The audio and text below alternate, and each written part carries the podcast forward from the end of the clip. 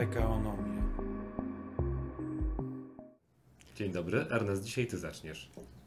Dzień dobry. E, Witamy Państwa. Po tej stronie mikrofonu Ernest Pytlarczyk i I Paweł Jurek. Tak, witamy Was moi drodzy. Trochę się boję, bo jak Ernest zaczyna, to znaczy, że do mnie będą pytania, a ja e, wolałbym odwrotnie jednak, żebym to ja zadawał, a Ernest odpowiadał.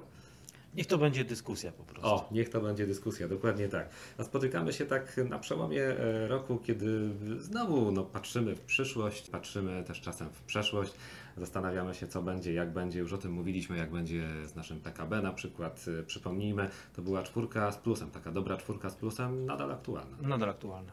Właśnie, ale nie mówiliśmy na przykład nic o rynku pracy, o tym, czy w tym nowym roku to warto myśleć o zmianie pracy, czy, czy nie. To może o tym trochę, trochę później, bo najpierw e, moglibyśmy na przykład opowiedzieć o naszym raporcie, o raporcie ekonomistów e, banku PKO e, SA, który był w pewnym sensie podsumowaniem tego, jak rynek pracy wyglądał w Europie i nie tylko w Europie, co, co ważne w tym roku 2020. Ernest, tak w kilku, trzech zdaniach, gdybyś mógł podsumować, a potem to rozwiniemy, jaki to był rok dla rynku pracy.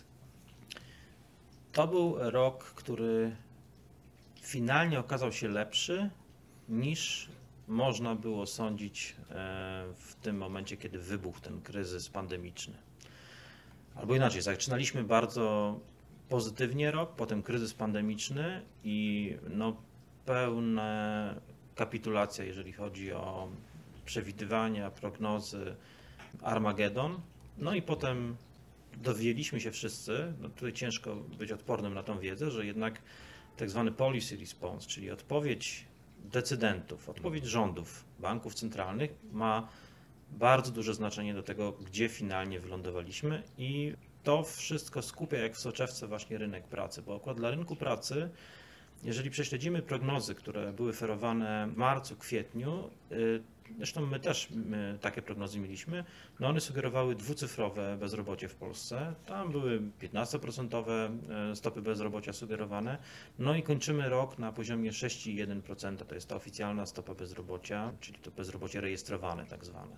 No właśnie, podglądam, to jest ten ostatni, chyba ostatni wykres e, w tym raporcie, gdzie są takie krzywe, ta czerwona, czyli ta, ta krzywa, która się w istocie spełniła, no i takie od czarnej e, do, do szarej, pokazujące, że ten początek pandemii e, i te przewidywania ekonomistów pokazywały faktycznie, że będzie bardzo źle. Jeśli dobrze widzę, to w tym momencie y, zgodnie z pierwotnymi założeniami miało być około 13% bezrobocie rejestrowane, czyli no mega dużo, bo mamy 6, mamy Tak, mamy Sześć. 6,1%. dokładnie. Tak, mega dużo i to było dość powszechne. Ekonomiści y, właściwie też podkreślali to, że Polska nie ma żadnej, y, żadnego powodu, żeby Polska się w jakiś sposób, jakikolwiek sposób wyróżniła na tle innych gospodarek. Bardzo szybko pojawiły się też głosy o tym, że właściwie nie ma tej przestrzeni nawet do tego, żeby ratować ten rynek, y, rynek pracy, czyli to coś, co właściwie pojawia się w, tej, w tym y, y, naszym zestawie komentarzy od dłuższego czasu, tak, że, że, że właśnie fiskalnie jest źle. No prawda jest taka, że fiska, fiskalnie mamy y, całkiem przyzwoitą pozycję, jeżeli chodzi o Unię Europejską i też tej amunicji tutaj, tutaj nie zabrakło. No właśnie, tak, bo o tym pamiętamy, że kiedy w ogóle wchodziliśmy w ten, w ten kryzys, y, to, to na przykład bardzo często mówiło się o tym, że Polska w jakimś sensie jest do tego przygotowana, że pewne jeszcze zapasy są, że na przykład dług publiczny nie jest tak y, wielki jak w innych y, krajach. Ale, ale co sprawiło Twoim zdaniem, że, że właśnie no nie, nie jest tak źle, jak być powinno? Bo mówiłeś, że to jest między innymi kwestia tej pomocy publicznej, ale coś było takiego punktowego, co bardzo dobrze zadziałało na, na rynek pracy. Tak, właśnie w raporcie przywołujemy, ten raport w ogóle jest skonstruowany na zasadzie takich porównań między, między krajami. To jest zawsze warto trochę wyjść ze swojego podwórka i zobaczyć, jak wyglądamy właściwie w takim relatywnym ujęciu. E, Co miało kluczowe znaczenie? Dwie rzeczy, czyli sam charakter tego kryzysu. E, To nie była cykliczna recesja, czyli taka recesja, która no, wynika w dużym stopniu ze złej alokacji, e, z przegrzania rynków, z przegrzania gospodarki, e, Tutaj było coś w rodzaju katastrofy naturalnej. E, Sama recesja, e, powiem to z pełną odpowiedzialnością, trwała jeden miesiąc, a więc mieliśmy jeden miesiąc takiego bardzo gwałtownego spadku aktywności ekonomicznej i Czyli właściwie marzec? Marzec, e, Kwiecień. końcówka marca i połowa kwietnia. I właściwie od połowy kwietnia, my to możemy zresztą śledzić w ujęciu dziennym, mieliśmy już wzrost aktywności ekonomicznej.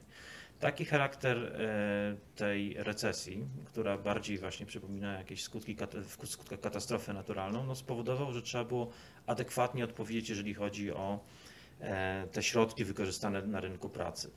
E, Bardzo szybko wszyscy się zorientowali, że no, charakter tej recesji sugeruje, że no, nie powinniśmy oczekiwać jakiegoś samouzdrowienia rynku pracy. Bardzo wskazane jest, żeby zahibernować na ten czas epidemii, na ten czas lockdownów e, rynek pracy, a nie oczekiwać, że przedsiębiorcy na przykład zrestrukturyzują się, zwolnią no, miliony osób e, i że to będzie adekwatne. Więc tutaj podobnie większość rządów pomyślała bardzo podobnie, te, które oczywiście było na to stać, że należy przeczekać albo, tak jak powiedziałem, zahibernować ten rynek pracy i przeczekać e, do czasu, kiedy na przykład e, epidemia ustąpi, albo kiedy po prostu zorientujemy się o co właściwie chodzi, bo przypominajmy sobie, że początek epidemii e, no nie była znana ani skala tej epidemii, ani e, sama, można powiedzieć, zjadliwość tego wirusa. To,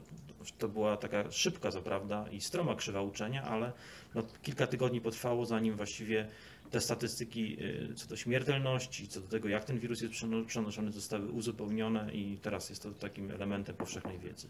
Tutaj w tym e, raporcie, o którym e, cały czas rozmawiamy i który oczywiście można zobaczyć, ściągnąć z naszej strony internetowej, jest mowa nie tylko o naszym rodzimym rynku pracy, ale także są inne państwa europejskie, a także Stany Zjednoczone. Gdybyś tak mógł, Ernest, spojrzeć na to globalnie, czy z tej perspektywy mamy szczęście, że właśnie żyjemy w Polsce, bo z tym rynkiem pracy jest lepiej, czy jednak gdzie indziej, jak to widzisz, oceniasz, obserwujesz, jest w tym momencie lepiej, biorąc oczywiście pod uwagę y, pandemię, która, która trwa.